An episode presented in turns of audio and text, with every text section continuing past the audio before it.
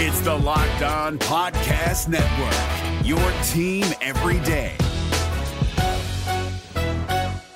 We're driven by the search for better, but when it comes to hiring, the best way to search for a candidate isn't to search at all. Don't search, match with Indeed. 93% of employers agree Indeed delivers the highest quality matches compared to other job sites, according to a recent Indeed survey. And listeners of this show will get a $75 sponsored job credit to get your jobs more visibility at Indeed.com slash podcast. Just go to Indeed.com slash podcast right now and support our show by saying you heard about Indeed on this podcast. Indeed.com slash podcast. Terms and conditions apply. Need to hire? You need Indeed. You are Locked On Mets, your daily New York Mets podcast. Part of the Locked On Podcast Network, your team every day.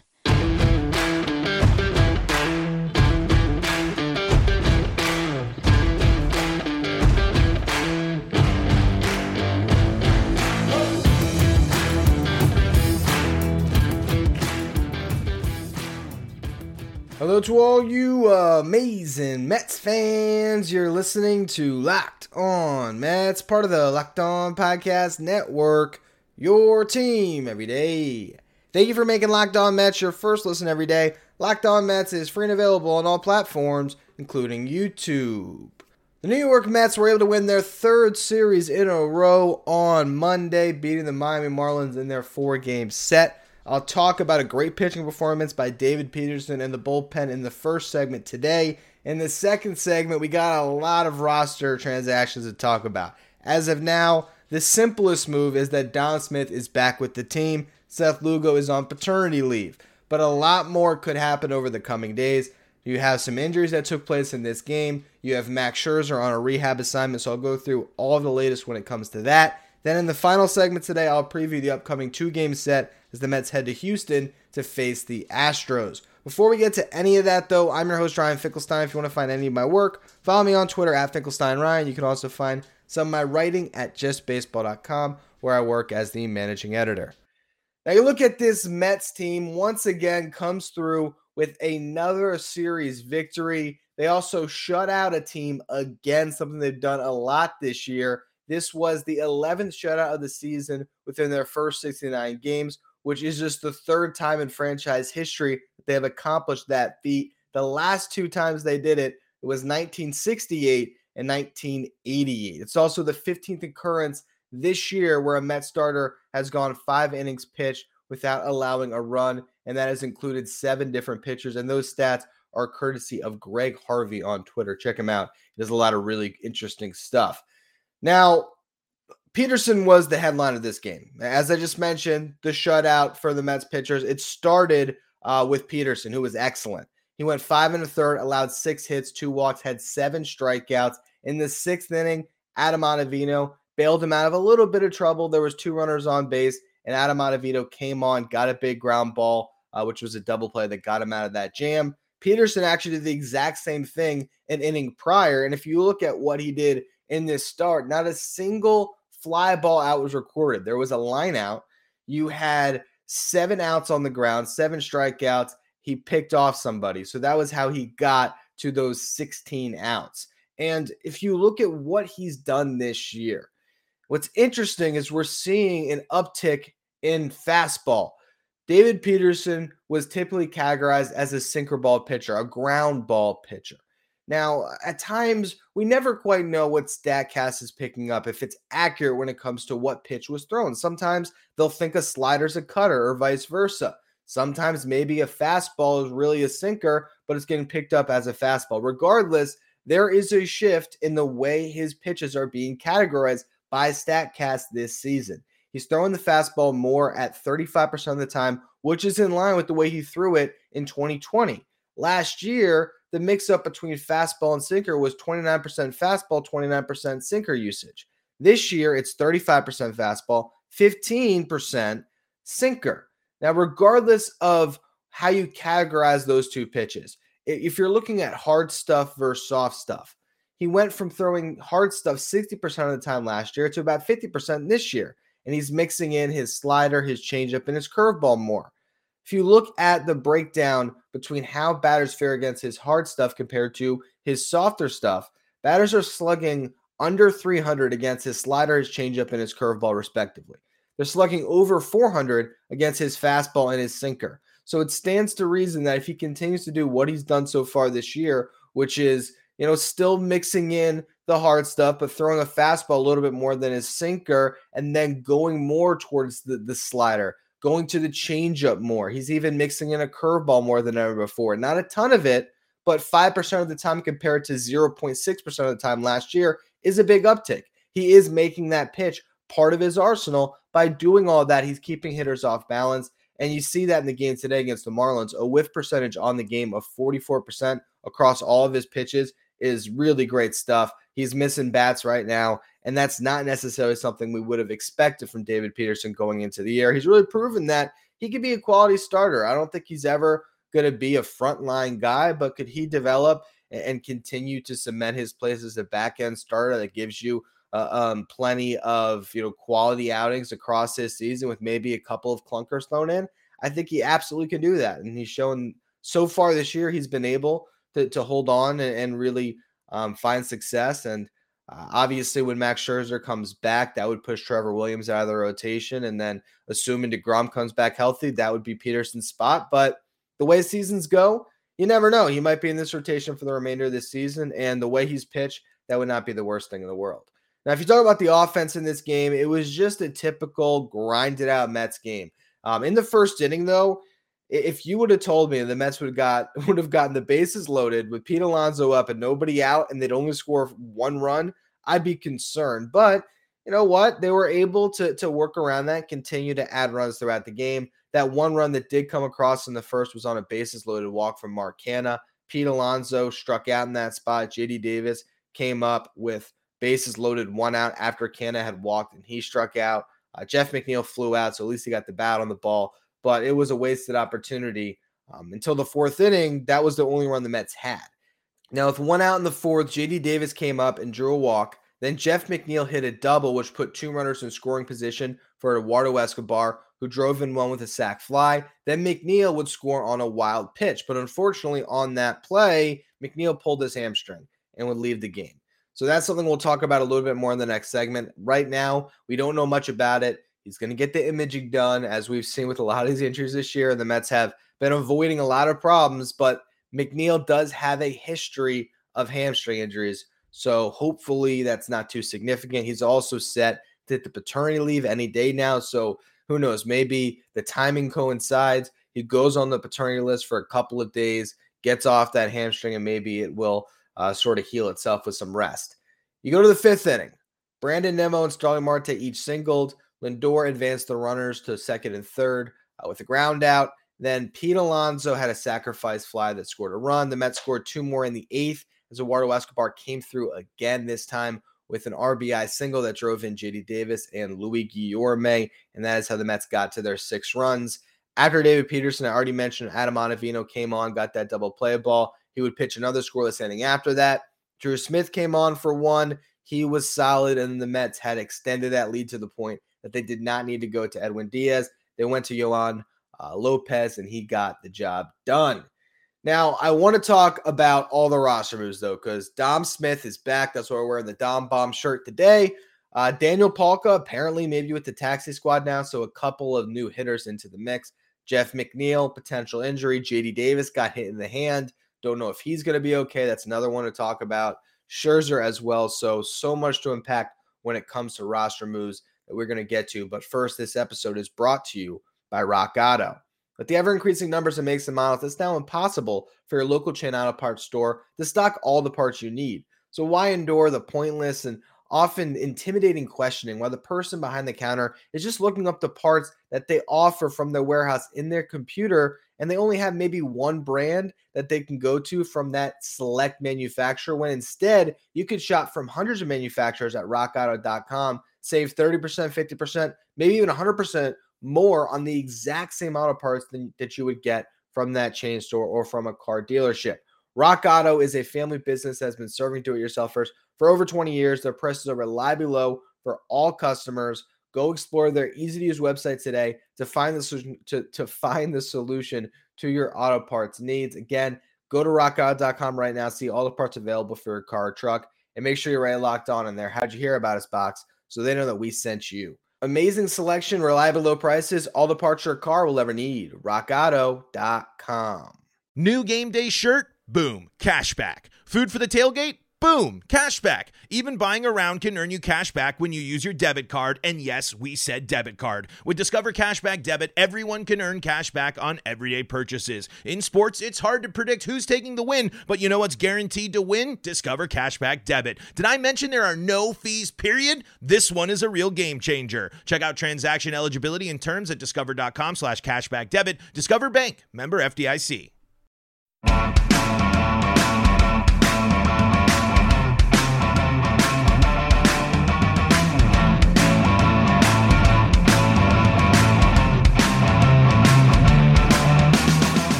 All right, so let's go through all the different roster transactions that we could see over the next couple of days here. The first one already happened. Seth Lugo on paternity leave. Dom Smith came back.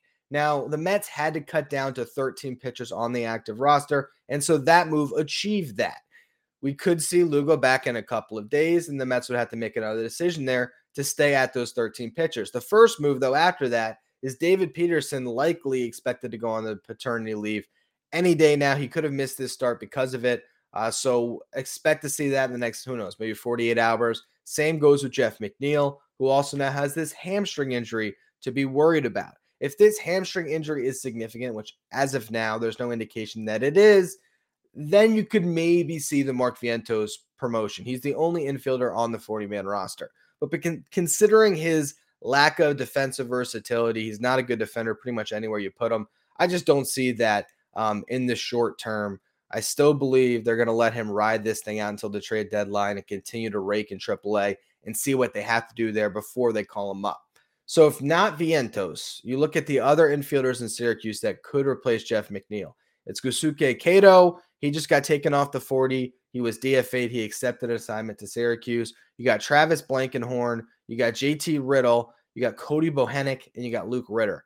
None of them have had good offensive seasons. Uh, if McNeil goes down for a week, what you're looking at right now is you got Dom to be your backup first baseman, JD Davis the backup third baseman. Every day you would expect Eduardo Escobar, Francisco Lindor, Luis Guillorme, and Pete Alonso in your infield. Uh, but you have some coverage at second with Escobar able to play there. You have some coverage at shortstop with Guillorme able to play there. And then again, you know, Davis at either corner and Dom Smith backing up Pete at first base. Daniel Palka is an option. Okay. He played left field, right field. He can play some first base for you. So he gives you a little bit of versatility, but he's also been a really solid hitter this year. He's leading Syracuse in home runs with 15, doubles with 11, RBIs with 47, has an 885 OPS, which also leads the team. His slugging percentage of 531 leads the team. And over his last 13 games in the last 15 days, he has really performed well, hitting 347 with a 414 on base, a 755 slugging, five home runs, and two doubles. I've talked about Palka a lot this year. I really like him. He's a big guy. I, I just think that he can run into some home runs for you uh, and give you a different dynamic. Uh, so I would be interested to see um, what happens here. He traveled up to, to be with the Mets, but did not get put on the roster. That could change, though, with another move. Maybe they just go with an extra bat when they put a Peterson on the paternity leave because they would then have the flexibility to do that. You're just basically putting one of your starting pitchers on leave, and maybe he could be back for his next turn in the rotation. Another option would be JT Riddle if you really want a, a backup infielder, only because he is hitting 324 over that 15 day span that Palka's been raking in as well. So he brings you that. When it comes to Dom Smith, here is, you know, a return of a guy that went down because he was really struggling. And he obviously offers more upside than, than any of these names we're talking about. He's done it at the big league level in the past. He has the capability to give you strong professional at bats, just like we see from someone like JD Davis. But he hasn't given those at bats with the same frequency of JD Davis, particularly this season when he has really struggled. I love to tell you that he's coming off an incredible stint in AAA, but that's not necessarily the case. He was solid, uh, 266 average in 15 games played, 347 on base, 438 slugging. He ran into two home runs, five doubles, 785 OPS, 10 RBIs, 12 runs scored. Not bad. And I think that uh, outside of just the numbers, the Mets were happy with the kind of at bats he was putting together, the swings he was putting on the ball. So there, there is more that meets the eyes than just those surface level statistics. but um, you know he has to prove it now again. That that's just the fact. When you get sent down at that stage of your career into the minor leagues, hopefully there's a chip on your shoulder that develops, but a lot still needs to be shown that he can continue to, to be where we all think he belongs, which is in the big leagues. Uh, the one person that I would look at also as a potential option down is Nick Plummer. Unfortunately, uh, whether it's a lack of consistent playing time or maybe just a struggle adjusting, he has not been good. He homered in his first two starts uh, since getting called up and has been hitless since in 20 at bats. So I don't know how much longer they're going to continue with Nick Plummer. I could see the Mets, even if Jeff McNeil is just day to day, I could still see the Mets saying, you know what, let's option Plummer. Let, let's add uh, Palka to the 40 and insert Palka onto the bench. He gives you a little bit more. Um, and he also still brings, uh, you know, even maybe actually a little more versatility than Plummer in his ability to play first base. But more importantly, um, I, I, don't think you're going to be worried about, uh, you know, Palka wasting away on the bench as opposed to Plummer, where uh, if Dom Smith's now taking those at bats, you want Plummer to get regular playing time down in AAA. Now, the last little bit of news is that Max Sugar will Max. Did I say Max Sugar? That sounds like Max Sugar. Max Scherzer uh, will start a game with James McCann behind the dish in AAA on Tuesday if all goes well there we could see Scherzer back into the rotation potentially on Sunday. Uh, if not Sunday, the Mets have a day off on Monday. He could return against the Astros on the following Tuesday, which brings us to this upcoming series. It's essentially a, a split four game set two games in Houston. You wait a week, then you play two games at Citi Field. How will the Mets fare? I'm going to preview what lies ahead in just a minute. But you know, our friends at Built are always coming out with some amazing new flavors, and they really have found another delicious offering for you with the mud pie flavor. For the first time ever, Built is introducing the mud pie flavor, not only with the mud pie bar, but also with the mud pie puff. If you're not sure what a mud pie tastes like, if you're a chocolate fan, this is for you. The new mud pie is rich whipped cream and chocolate mousse smothered in 100% real chocolate, topped with cookies and cream crumble. Mud pie bars and puffs are available at built.com right now, but they're going fast because they're just that delicious. And of course, they are healthy and tasty. What's great about Built is that all their bars are made with a collagen protein, which your body absorbs more efficiently and provides tons of health benefits. Eat something that tastes good and is good for you by going to built.com and use the promo code LOCK15 to get 15% off your next order. Again, that's promo code LOCK15 for 15% off at built.com com.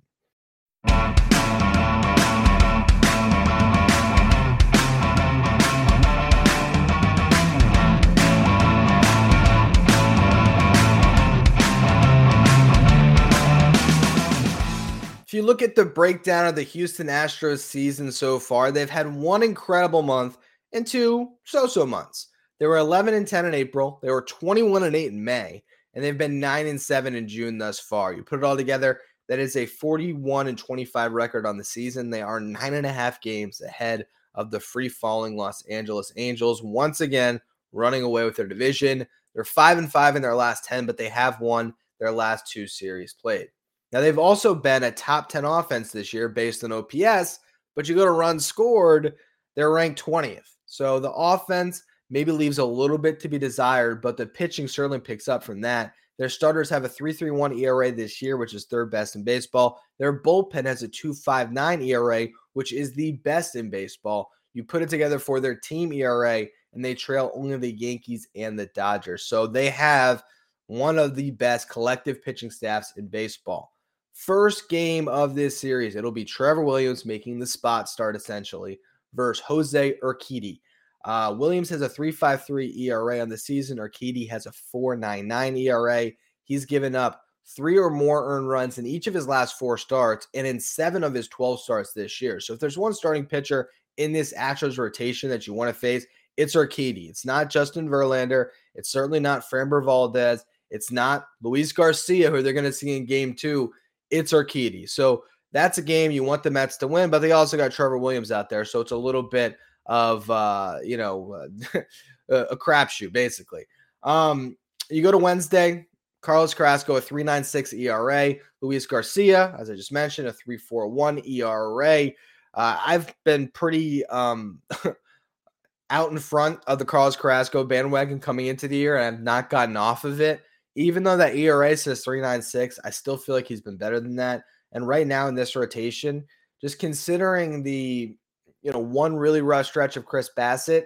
until they get Scherzer back, Carrasco is still the guy that I think I trust the most with the ball in his hand. So I imagine they have a good opportunity to win that second game. Hopefully, they can put up a bunch of runs on Urquidy in the first one, and maybe they can get a little two game sweep here. The way I would look at this series if I was the Mets is it's basically a four game set. So if you want an opportunity to win this four game set in the season series against the Astros, you got to split the first two, and then you got to try to sweep that second set. If you can sweep the first set, you do more of the heavy lifting on the front end, and then uh, in the back end, maybe you can just take one of those two games. So we'll be talking about what happens um, in the first game of this contest tomorrow. As always, thank you for listening. Make sure you follow, rate, and review wherever you get your podcast. Make sure you follow me on Twitter at Finkelstein Ryan. Follow the show at Locked On Mets. Thank you for making Locked On Mets your first listen every day. Now, for your second listen, check out the Ultimate NBA Mock Draft. If you search now, the Ultimate NBA Mock Draft has over 50 insiders involved, the Odyssey sports experts, the draft experts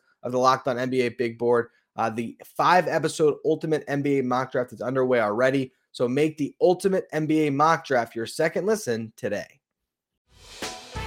Hey, Prime members you can listen to this Locked On podcast ad free on Amazon Music. Download the Amazon Music app today.